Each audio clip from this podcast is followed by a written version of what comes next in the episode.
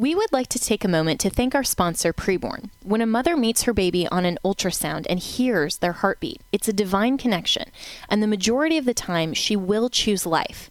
But she can't do it without our help. Preborn needs us, the pro life community, to come alongside her. One ultrasound is just $28. To donate, dial pound 250 and say the keyword baby or visit preborn.com. Jenna Ellis in the morning on American Family Radio. I love talking about the things of God because of truth and the biblical worldview. The U.S. Constitution obligates our government to preserve and protect the rights that our founders recognize come from God, our Creator, not our government. I believe that Scripture in the Bible is very clear that God is the one that raised up each of you, and God has allowed us to be brought here to specific moment in time. This this is Jenna Ellis in the morning.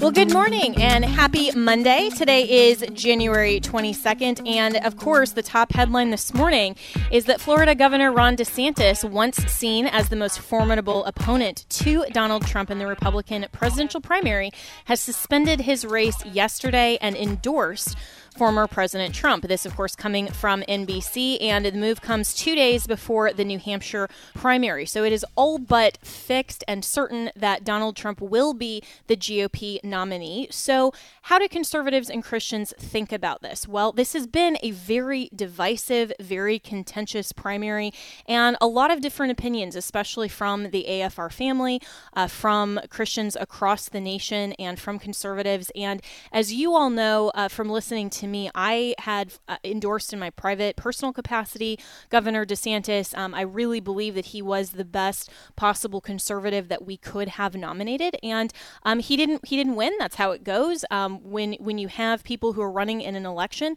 then there are always uh, winners, and there are always people who you know just don't quite make it. That's okay, and we can move forward as conservatives, and especially as Christians still wanting the best for our country and asking the question so, where does this go now?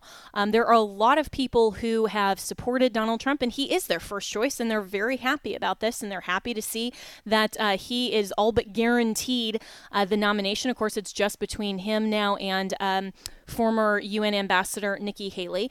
But the broader question here, I think, is how have Christians treated one another and how should we continue to wrestle with this question of selecting the best possible person to run for president and talk about politics, not just Donald Trump or Ron DeSantis or personalities or um, all of these really contentious issues, but come at this understanding that there can be a difference of opinion. If there are people who support uh, Donald Trump, I think they have a lot of very good reasons for that. And I'm not going to divide uh, my friendship with people who still support the former president. Um, and I'm certainly not, prior to Governor DeSantis dropping out, I certainly didn't divide and choose. If, if some people cho- chose not to talk to me, then okay, that's their decision. But I'm not going to divide as Christians over an issue that is not one of a biblical doctrine. Of course, there are absolutes.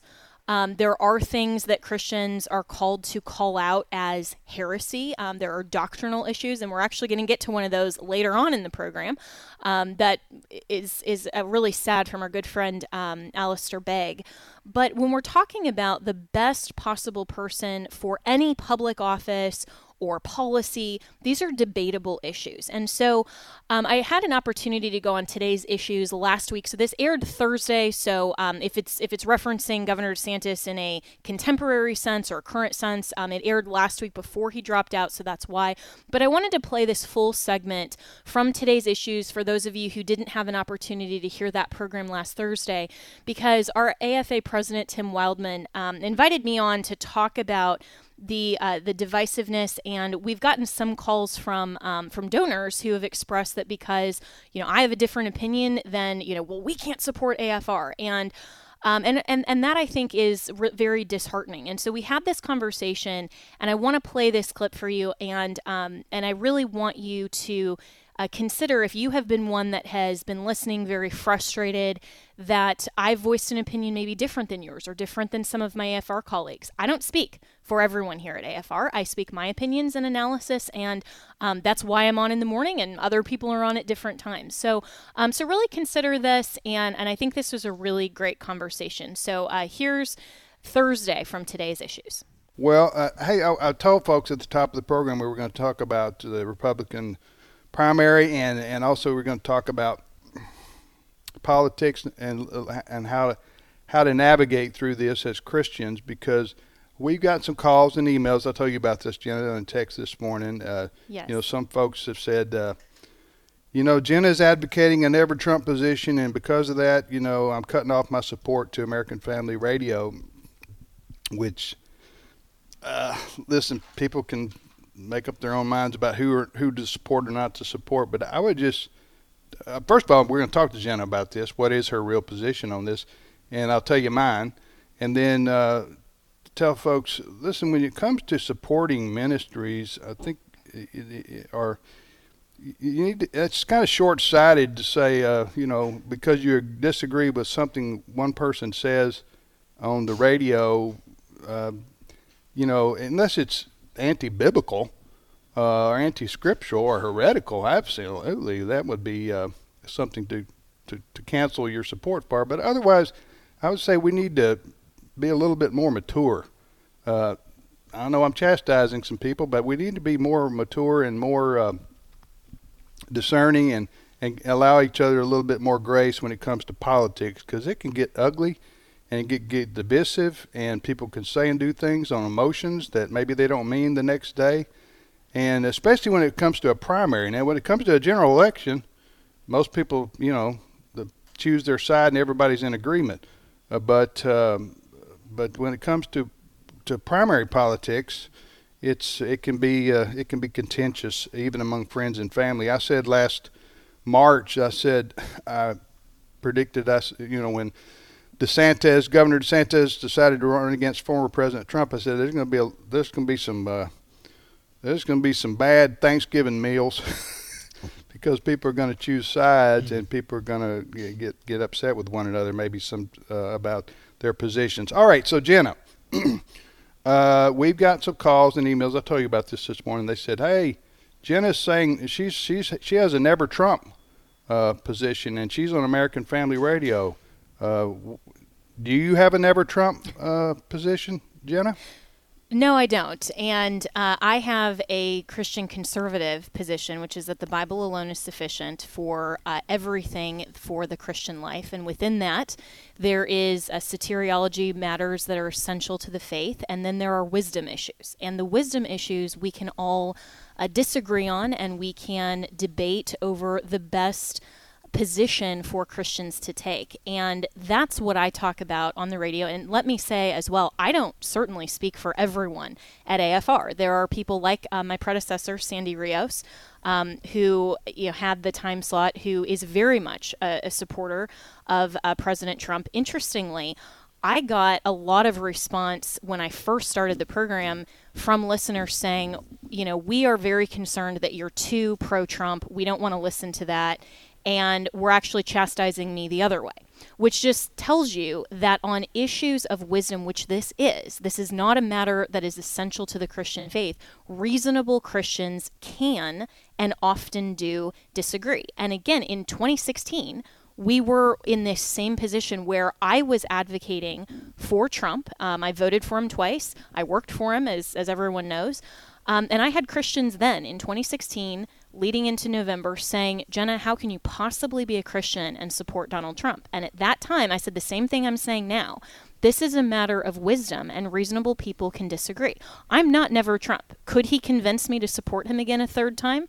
Potentially. Right now, and I'm going to always be open with my audience of where I think the best possible uh, move and participation in civil government can be and people are free to disagree with that. And what I'm not going to do is ever take a position contrary to Scripture. And if people listening consider your support for or against a political candidate in the United States of America, whether or not that's Trump, to be a matter essential to the faith, then I think you've lost sight of what this ministry is all about. Because AFR is not about supporting different candidates, it's all about taking the best possible action to promote the truth of the gospel of Christ. And I can disagree with people on with my fellow colleagues on AFR, but I'm certainly not going to divide because this is not a matter essential to the faith. This is a matter that we all should be discussing as Christians and debating what is the best possible outcome to further our freedom in our American society.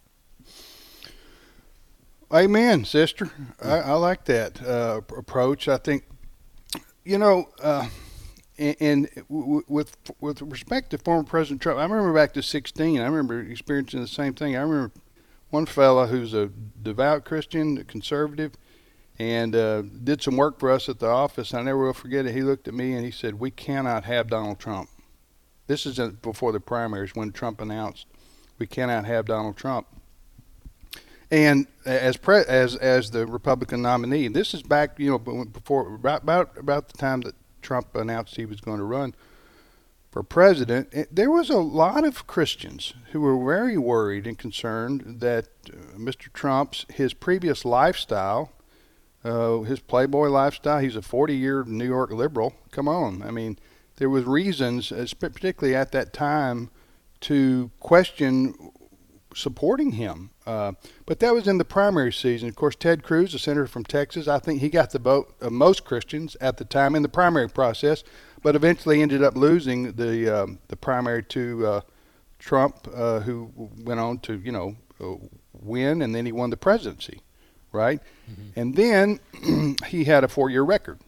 We can debate that record. I'm talking about President Trump my view is overall, generally speaking, he had a good presidency. He did a lot of good things for the uh, for the conservative movement. Now, did he have a conservative worldview? No, he didn't. Uh, it, he relied on uh, people who did to tell him what to do. He he didn't know who to appoint uh, for federal judges or Supreme Court justices. But he was smart enough to listen to people who did, like the Federalist Society. You know, we can argue about the Federalist Society and whether they're conservative enough or whether they gave him the right kind of uh, advice in, in appointing judges. I'm just saying most, I think, I'm, I'm speaking broadly and generally here, but I think most Christians in this country, most listeners to American Family Radio, would give approval to Donald Trump's presidency on an overall basis. He and I would be, too. Huh? Wouldn't you agree? Absolutely. I mean, and he, I was very proud to work for him and be a yes. part of supporting yes. the three uh, now justices of the Supreme Court that overturned Roe. All of yes. that, absolutely. Yes, I never will forget going to the meeting in New York City that uh, Governor Huckabee hosted with Donald Trump, then candidate Donald Trump, and Donald Trump, and they did that, and they brought a lot of religious leaders, particularly more more Christians than anybody else, to New York City to hear what President Trump, well then candidate Trump, had to say about uh, about his positions and his and his thoughts, and because he was trying to woo, he knew that Trump knew that he had to have the Christians vote for him, or he was not going to beat Hillary Clinton. He knew that. So Donald Trump, his whole life basically has been a negotiator and transactional. And uh, Donald Trump did not have a pro-life position uh, he, until he ran for president on the Republican side so I think the, the Christian voters traded with Trump. Trump traded with Christian voters. He got by, Mike, by Vice President uh, Mike Pence to be on his team, uh, to be VP. So Trump did everything he could uh, to woo Christian voters to support him, and he, I mean, I think he was pretty open about it. He didn't have, I mean, he didn't have a particularly Christian or conservative worldview but he, he did have a lot of things that Christians and conservatives could agree with. Namely, Hillary Clinton did need to be president because it would be awful uh, for her policies would be awful for Christians and conservatives, and she would have four years of appointing federal judges, including, as we know now, four years with Trump. You had the three unprecedented three in four years, three Supreme Court uh, justices uh, that uh, that uh, that president, and that was President Trump, was able to was able to um, appoint. So that's kind of the backdrop to where we are uh, today. Again, I think broadly and generally, and Jenna agrees, uh, most people think that President Trump had a successful uh, presidency. COVID mm-hmm. hit, and you can, you know, uh, I would give President Trump mixed results on COVID. his uh, COVID response. Uh, he, he he was flying by the seat of his pants like we all would have been. A pandemic, good grief! Some you're rocking along, you're President Trump, and you're having a pretty good presidency, and everything's going pretty good. And then people walk in with white coats, you know, and tell you, hey, you better do this, that, or the other, or millions of people are going to die. And so he's trying to figure that out. And uh, and uh, all right, so anyway, I'm I'm I'm I'm I'm, I'm talking a little bit too too much, I guess, about that. But let, but that's the backdrop to where we are today. He uh, lost the election to Joe Biden in 2020. And I know people are saying, no, he didn't. It was stolen. Okay, L- listen, we can argue about uh, all the ins and outs of that, uh, but I, that's really not going to serve our purpose here today uh, because it, it, you know, uh, Biden was president. He's president today. So now we're now we are up to today, Biden versus uh, whoever the Republican nominee is. President Trump is favored. He won Iowa. He's favored to win. I don't know where he's not favored to win right now with respect to the uh, Republican primaries. Governor Ron DeSantis decided to throw his hat in the ring. He, Governor DeSantis is the most successful uh, conservative governor in my lifetime. The guy's amazing. His, his accomplishments in Florida are unprecedented with respect to fighting against the left. Uh, so he, he has he has credibility within the conservative movement that's uh, remarkable. Uh, should he have run against President Trump? I don't know. He thought he should uh, for the reasons that he believes in, and he can articulate those well. He's a grown up, and he will continue to fight, I guess, until he decides I can't beat uh, former President Trump, and I'll I'll drop out. I don't know when that'll be. I don't know what will happen in the next few weeks. I just know Trump is heavily favored in all these primaries. So, Jenna, when with uh, you still there? I am, and I, you know, I appreciate your your full synopsis, and I think that okay. that places us well. Well, I don't charge by the hour like lawyers. I just I can just talk and talk and talk. But um, okay, here we are today. Now, uh, with President Trump, I've already given credit to his four years in the White House. But let's be honest, folks. With President Trump, it becomes hard sometimes to. I, somebody said he's hard to love. I, had a, I had a friend of mine who's a hard. They're pretty staunch uh, Trump supporter, and they say, "Well, he's hard to love." That that's the way they described it when I said, "Good night." Did you hear what he said that today? So he says and does things, uh, Jenna. They're not just mean tweets, okay, folks. They're not just mean tweets. Sometimes President Trump just kicks people in the groin uh, who are good people. And he does so unnecessarily. He is a narcissist. We all know that. And that's a personality disorder. And sometimes narcissists, they lash out at people unnecessarily who they think are challenging them. He called Ron De, he called Governor DeSantis, Trump did, a globalist RINO. Okay? We all know that's not true. So Jenna, sometimes with Trump, do you just laugh it off and say, well, he's just that's just Trump being Trump, or do you take things seriously and say, wait a minute, that's not fair, that's slanderous to call um, Governor DeSantis a globalist RINO." Go go ahead, comment on that. Well, I've certainly taken the position very publicly that uh, there are a lot of, frankly, lies that came out of the Trump campaign and from Trump uh, toward Governor DeSantis, who I agree with you um, has been the best conservative uh, governor in current uh, American history, and he has had an unprecedented run. And so, my initial opposition to the Trump campaign for 2024 wasn't like 2016, where you know maybe he had some very uh, unsavory rhetoric, the mean tweets, some of that stuff, but overall he was pointing out issues in Washington that everybody understood. Yeah, that's kind of the way the swamp works. And that's why he became so popular.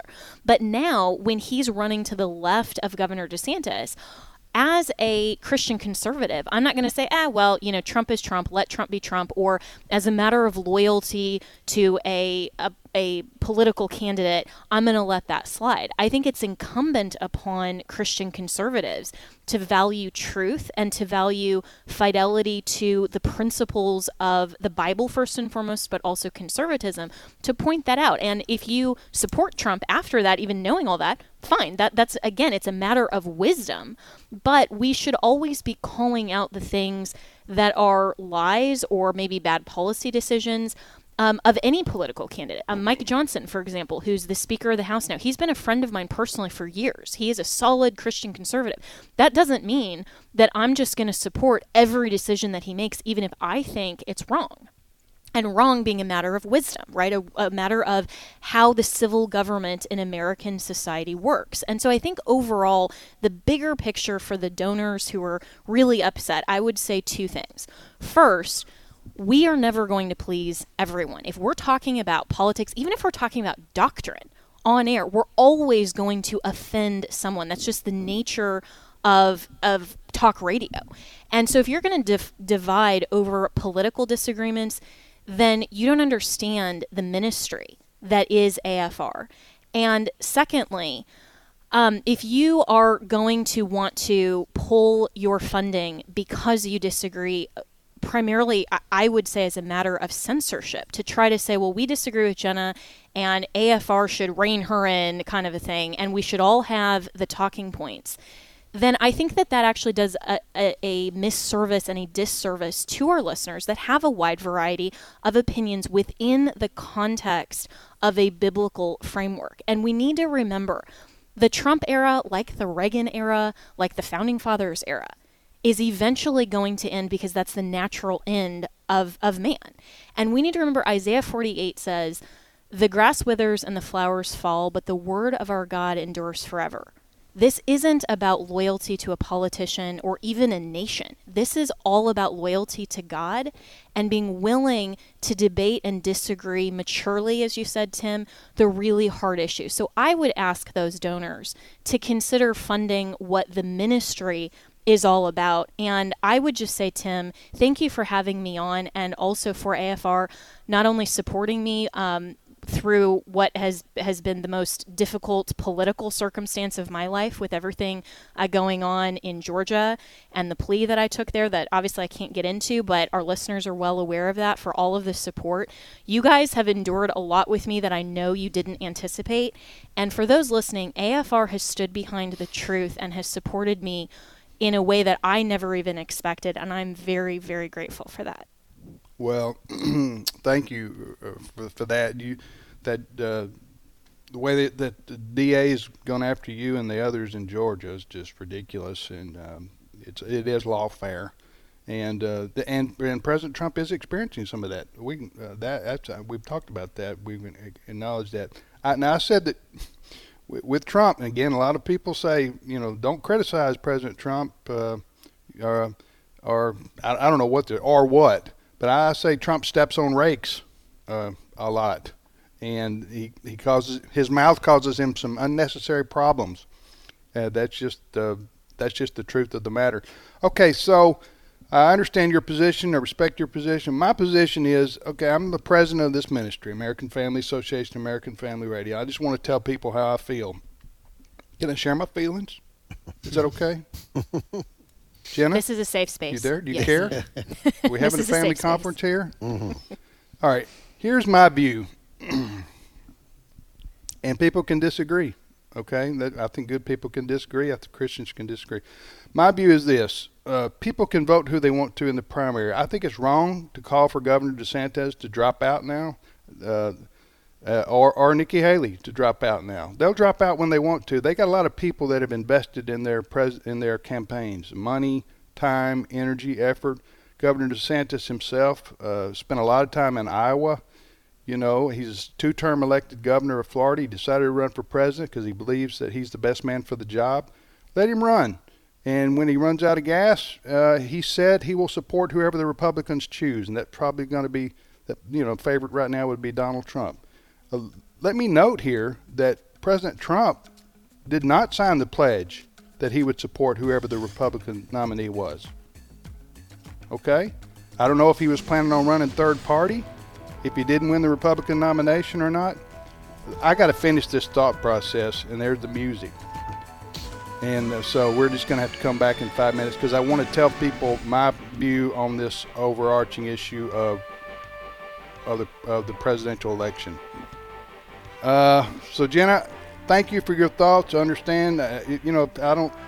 Uh, you, you expressed yourself very well. It's very reasonably thought out, and and we will talk to you later. Okay. Thank you so much, Tim. I appreciate the opportunity to to come on, and for everyone who's supporting this great ministry. Thank you. Okay. God bless you. Last year, because of you, Preborn's network of clinics saw over 58,000 babies saved. Thank you to all who made this possible. Let's celebrate these precious babies. Daisy and her husband decided they never wanted kids. When she found out she was pregnant, she immediately thought abortion. But after she and her husband met her baby on an ultrasound and heard the heartbeat, their hearts melted and they chose life. Her baby Jeffrey is healthy and beautiful. Daisy and her husband can't even imagine life without him. Each of these babies are truly miraculous, and every day Preborn celebrates 200 miracles. $28 a month can be the difference between the life and the death of a child. When a mother meets her baby on ultrasound and hears their heartbeat, it's a divine connection that doubles the baby's chance at life. Let's join together and help mothers choose life. Just dial pound 250 and say the keyword baby. That's pound 250 baby or visit preborn.com. That's preborn.com. Welcome back to Jenna Ellis in the morning on American Family Radio.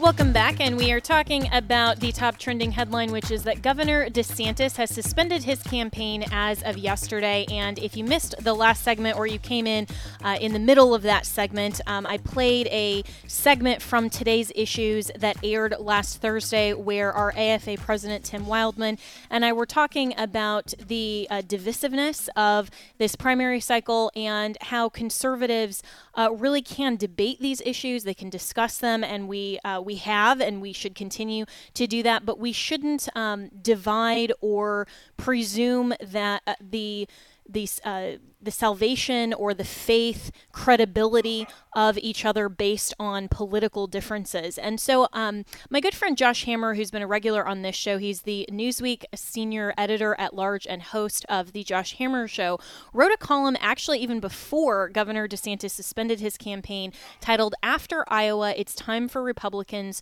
to Rally Around Trump. And given the fact that DeSantis is now out of the race, um, I think that uh, he would affirm his points in this article even stronger. So, Josh, um, a lot of uh, conservatives now who supported Governor DeSantis um, are saying, you know, no, we, are kind of never again Trumpers, but you have a different viewpoint on that and think that we all should, as conservatives, support the former president. So, what is your argument? And good morning. Good morning, Jenna. Always great to speak with you. So, I live in Florida. I moved to Florida during the COVID-19 pandemic, as did so many others. I have benefited tremendously from the leadership and governance of America's greatest governor, someone who almost single-handedly really put this state on the trajectory that it is now on, away from the purple state, the swing state status, away from the state that decided the 2000 presidential election of George W. Bush and Al Gore by between five and 600 votes towards one of the most formidable and dynamic red states in the country. And I, I really am indebted to our, to our governor for a lot. And I was proud to support his presidential campaign, even though it never gained the traction that many of us either expected or hoped that it would. But at the same time, Jenna, the Republican Party in the year 2024 is orders of magnitude different than the Republican Party of 2008 or 2012. 26, 2016 happened, and the Republican voter base looks a lot different than it used to. The Republican platform looks a lot different than it used to. And there is simply no, no going back whatsoever, I think, to the pre-2016 status quo ante, to the politics, the policy, the personalities, the style of governance, and all of the above that characterized the Republican Party back in that era, back when it was more the party of global swashbuckling, you know, democracy spreading neoconservatism back when it was the party of Wall Street Journal editorial board style corporate tax cuts for thee, but not worrying about bread and butter economic concerns for for me. I, I, you know, back when it was a less realist, a less nationalist party, a more globalist party in many ways. And for that reason, Jenna, I, I, I again, I, I, as I just explained, I was a very proud supporter of Governor DeSantis, but I, I was always of the opinion throughout this entire primary that Donald Trump was my second choice. I, I wrote that in columns as far back as last summer. I was not exactly hiding the ball on that. And after Iowa, I did write this column. It was very clear to me after, after Iowa that there was no path forward for Governor DeSantis. I was pleased to see that the campaign ultimately agreed with me. I think it's time for Governor DeSantis to come home and focus on what he does best, which is kick butt in Tallahassee and just pass super conservative, super dynamic legislation and continue to lead our our great state there. And and for me personally, it's it's somewhat of a no brainer. I mean, I I know all of the criticisms of Donald Trump. Heck, I mean, I even advanced many of those criticisms over the past year and a half. He passed any number of bills that, that I didn't agree with. The First Step Act of 2018 comes immediately to mind. I have any number of criticisms over his handling of COVID-19. And of course, there are the, you know, who knows what's going to happen with the criminal indictments and the 91 counts. I mean, will that affect moderate suburban turnout? But, but he's the nominee, Jenna. He is the nominee, and he had a very successful first three years of his presidency. He really did. You know, COVID is COVID remains a major asterisk on the resume, but he had a very successful three years. The economy was rocking. Most important, honestly, looking across the world today, the world stage was not on fire. Things were relatively calm and tranquil. And my conscience, at least personally, is, pretty clear and straightforward that I plan to vote for him this fall.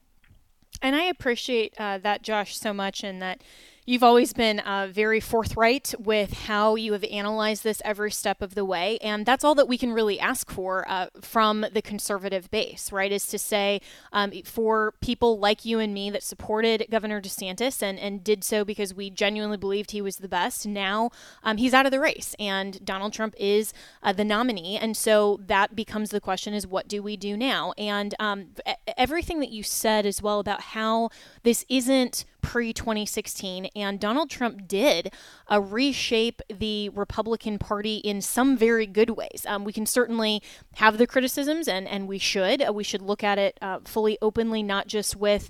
Uh, this sort of personality dynamic to say, okay, because he's the nominee now, we can't criticize or critique anything at all. Uh, we wouldn't be conservatives if we did that. Um, but he has moved the party forward in a lot of good ways, I think. Um, and so, for those who say, well, this is now going to be Trump versus Biden, um, does your calculus change at all if it's not Biden ultimately that is the, the Democrat nominee? No, it, it it, does not. I mean, I, I, I can't look. I mean, I, I probably shouldn't issue a blanket statement saying that, Jenna. I mean, like, who knows? I mean, what if like you know, I mean, what if Ted Cruz were to somehow switch his party affiliation to Democrat for? I mean, I'm making up a bizarre hypothetical, obviously. right. You know, this is like, but it's 2024. Who knows? you right. know, I mean, yeah, anything could happen.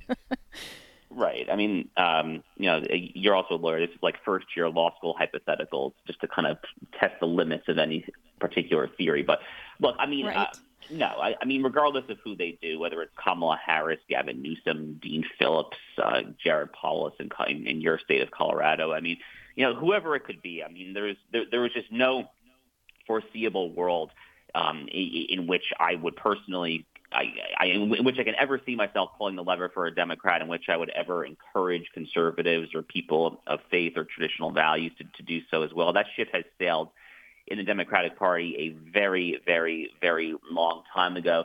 And you know, just sticking on that theme of uh, of kind of faith and traditional values and things like that. Look, um, I mean, Donald Trump's personal history, his past is is what it is. I mean, a lot of that was litigated out in the open during the 2016 presidential primary eight years ago now. But you know, look, I mean, many of us had questions. I mean, back in 2016, I supported Ted Cruz quite passionately in the primary. Many of us had major questions about what kind of president Donald Trump would be, what he would do when it when it came to the issues that matter to voters of faith, of conscience, of, of traditional values. But when it comes to the judiciary, he, he really was in many ways successful. Now, it's true that his Supreme Court picks of Gorsuch, Kavanaugh, and Barrett are not as rock rib conservative as Clarence Thomas and Sam Alito, a point that I've made many times.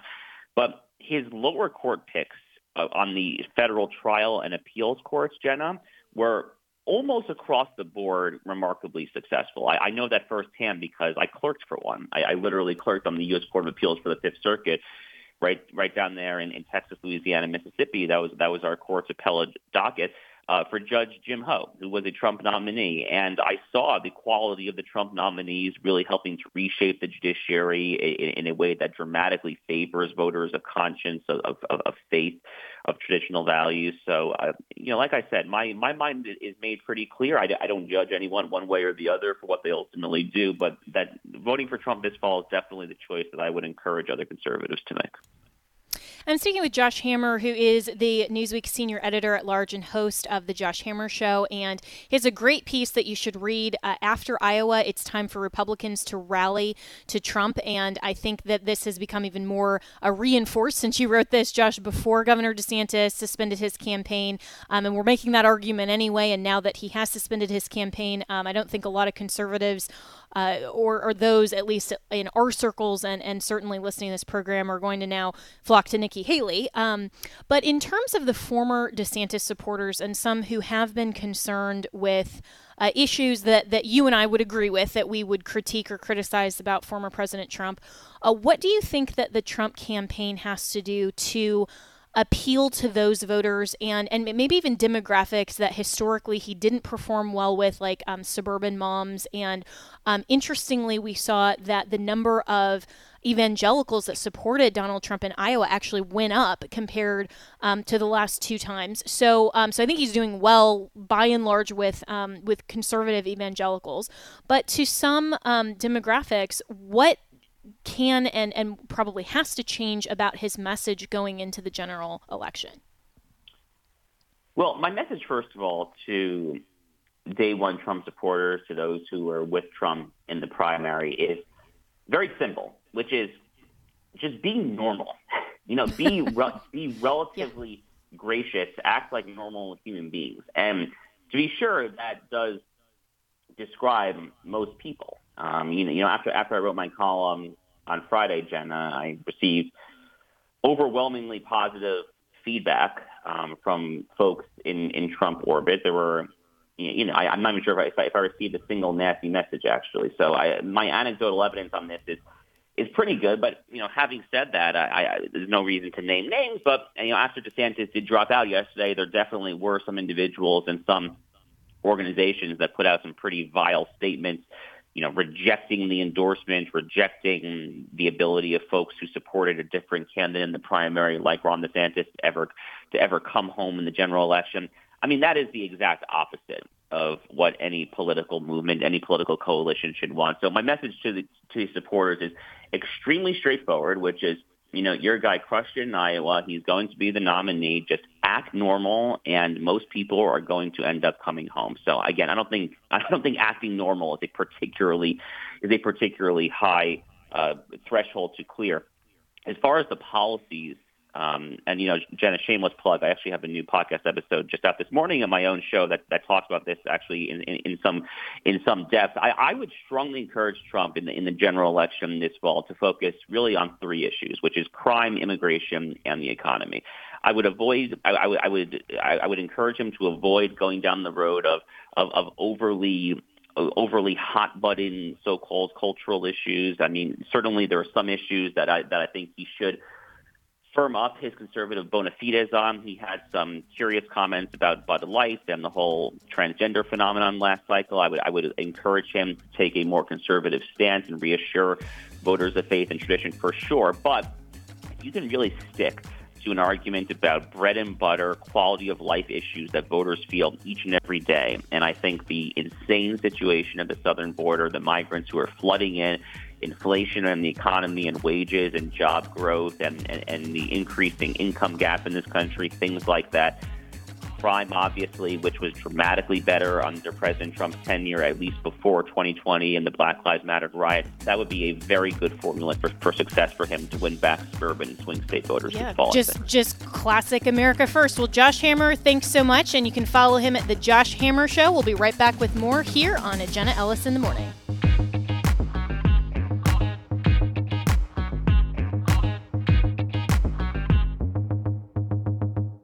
If you're like most of us, you're paying way too much for healthcare.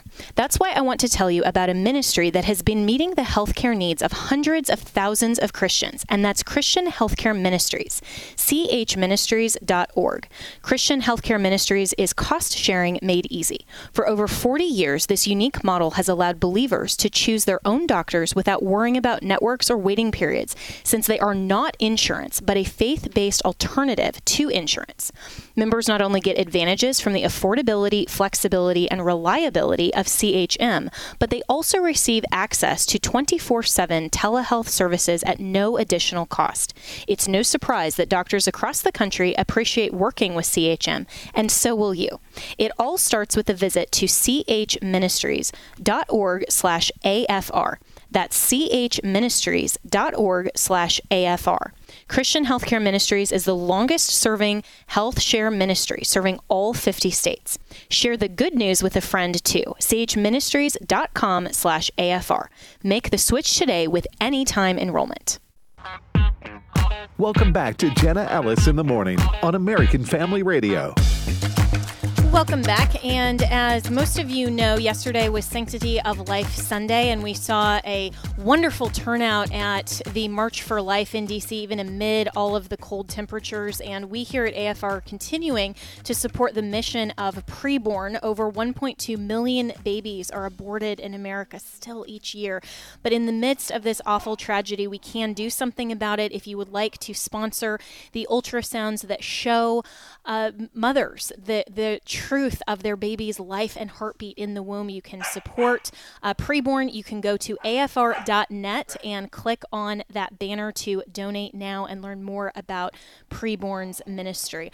Well, as Christians, we should always be concerned about uh, issues not just in politics, but in the Christian life and uh, for ensuring that we have sound doctrine. And when um, otherwise really good teachers and pastors um, end up straying from that, then it is the responsibility of genuine Christians to call that out and um, in a in a loving and truthful way, and to encourage uh, the promotion of truth. And um, this was in an interview on the book The Christian Manifesto with uh, Alistair Begg and then Bob uh, Lepine, or um, hopefully I'm pronouncing that right, on truthforlife.org. And of course, uh, we host the um, the Truth for Life, uh, uh, Alistair Begg here on AFR. And Alistair Begg has been one of my favorite Bible teachers. Um, so I was very disheartened um, to hear this response in this interview that uh, Alistair Begg um, basically supported and affirmed Christians attending uh, same sex marriage. And this is the clip from that interview uh, from his book, The Christian Manifesto. Listen to this. I think every pastor who preaches, every author who writes a book like this comes away thinking, I hope my readers or my listeners will think differently as a result of their interaction with this, will, will feel differently and will act differently. As you think about this book and your prayer for this book, what do you hope will be different? How do you hope people will be different after they have read uh, this book and they've meditated on this sermon? Well, first of all, I, you know, I hope that I will be different. Um, the old song that we never sing, you know, it's not my brother, not my sister, but it's me, O Lord, standing in the need of prayer. I mean, that that is that is foundationally the case. Um, and so I hope that that would be multiplied. I hope that that um, our church family, those who choose to uh, read this book, that we that it might have an impact among us because learning to say I'm sorry, learning to say please forgive me, learning to say you know I'm not at my best at the moment, can you come alongside me? Learning to say yes, I know that these people believe a very different agenda, that their lifestyle is orientated in another direction, and learning to say, but I have no basis upon which I could argue that I w- myself would not be where they are were it not for the amazing grace of God, were it not for His compassion towards me. And in very specific areas, this comes across. I mean, you and I know that we field questions all the time that go along the lines of uh, My grandson is about to be married to a transgender person, and I don't know what to do about this, and I'm calling to ask you to tell me what to do, which is a huge responsibility. And in a conversation like that, just a few days ago, um, and uh, people may not like this answer, but I asked the I asked the grandmother, "Does your grandson understand your uh, belief in Jesus?" Yes. Does your grandson understand that your belief in Jesus makes it such that you can't countenance uh, in any affirming way the choices that he has made in life? Yes. I said, well, then, okay, as long as he knows that, then I suggest that you do go to the ceremony mm. and I suggest that you buy them a gift. Hmm. Oh, she said, how, how, what? She was caught off guard. I said, well, here's the thing. You, they're, you're not going to, your, your love for them may catch them off guard, but your absence will simply reinforce the fact that they said these people are what I always thought judgmental, critical, unprepared mm-hmm. to countenance anything. And it is a fancy, it is a fine line, isn't it? It really yeah. is. And people need to work out their own salvation with fear and trembling. But I think we're going to take that risk. We're going to have to take that risk a lot more if we want to build bridges into the hearts and lives of those who don't understand Jesus and, and don't understand that he is a king. John tells us he was full of grace and truth. And we have to figure out how we can be full of grace and truth at the same time, don't we? Yeah. Yeah, full of our words should be full of grace and seasoned with salt. So that was an interview between Alistair Begg and Bob Lapine on uh, truthforlife.org. And this was so, uh, Lepine, I'm being told, thank you for that correction uh, from Devin, my producer. And uh, you know, I always think the question for Christians, while it is true that we need to have grace and truth, grace is a matter of application. Truth speaks for itself. And the question when we're dealing with doctrine as applied is are we changing positions because we read something in Scripture that challenged our prior interpretation or assumptions or is it a matter of social pressure emotion convenience personal life etc because everyone can change their mind based on reason sound persuasion and continuing to learn more about what the Bible actually says. But no one here in this interview was arguing an actual appeal to the text or advancing doctrinal purity. Uh, what was happening is that uh, Alistair Begg was promoting this idea that there are times, and, and he said we have to walk a fine line, um, but he was actually encouraging this grandmother to attend a uh, an LGBTQ marriage ceremony, which we as Christians know that's that's a an impossibility. Just like um, a man can't become a woman, um, there is no such thing as uh, homosexual marriage. Marriage is designed by by God, and the definition is between one man and one woman. And so to go and affirm and participate and celebrate something that is inherently wrong and contrary to Scripture, just because maybe we'll build a bridge or we don't want to uh, give the uh, the grandson this view that well I'm, I'm just we're reaffirming that christians are judgmental. Well what i always say is it's god that has judged already and it is not for me to reinterpret that or to question that or to say, well, there are exceptions to that. I'm not the one that's judging same sex marriage as wrong. I am simply advocating and proclaiming the truth of what God Himself, as the ultimate and only absolute judge, has already said. So I hope that Alistair Begg will uh, retract this, he will issue a clarifying statement. Uh, or and completely um, repent for saying that he gave this type of advice because I believe that it is contrary to scripture based on not just the cultural application and how we have to navigate these issues. Uh, we are not the first society to have to navigate difficult questions of how to treat non believers. What we are called as Christians to do is stand up for the truth, and maybe someone will think we're judgmental for it. All right, well, we can't control how they view our Christian faith. All we can do is to continue to stand up for the truth, for the gospel of Christ, and hope that as we live out our lives in love, in grace, but standing firm on truth, by that we will convince others to know God and to give their lives to the Lord in genuine salvation. So this this to me is um, is heretical and we need to call it out as that. I don't think that we need to just then say, well, we can never listen to Alistair Begg anymore and he's totally off and, you know, all of these things. No, I think that this is a difficult issue. We need to talk about it. We need to stand firm on the truth.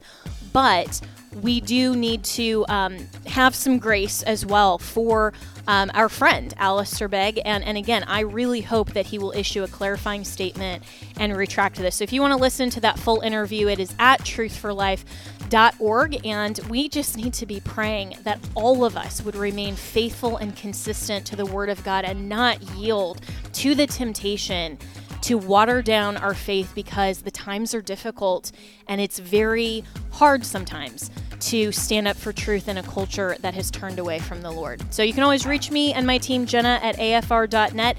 Make it a great day, and I will see you tomorrow morning right here on Jenna Ellis in the Morning.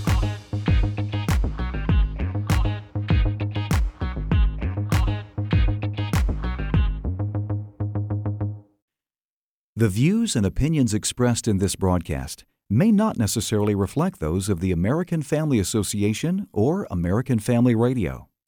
I want to thank my sponsors, Preborn and Christian Healthcare Ministries. Preborn Network clinics have rescued over 200,000 babies from abortion, and every day they save 200 babies' lives. But they can't do it without our help. Will you head over to preborn.com/afr and sponsor an ultrasound? Christian Healthcare Ministries is the longest serving health cost sharing ministry, helping Christians pay for and pray for one another's medical bills. Make the switch today and start saving. Visit chministries.org slash AFR. That's chministries.org slash AFR.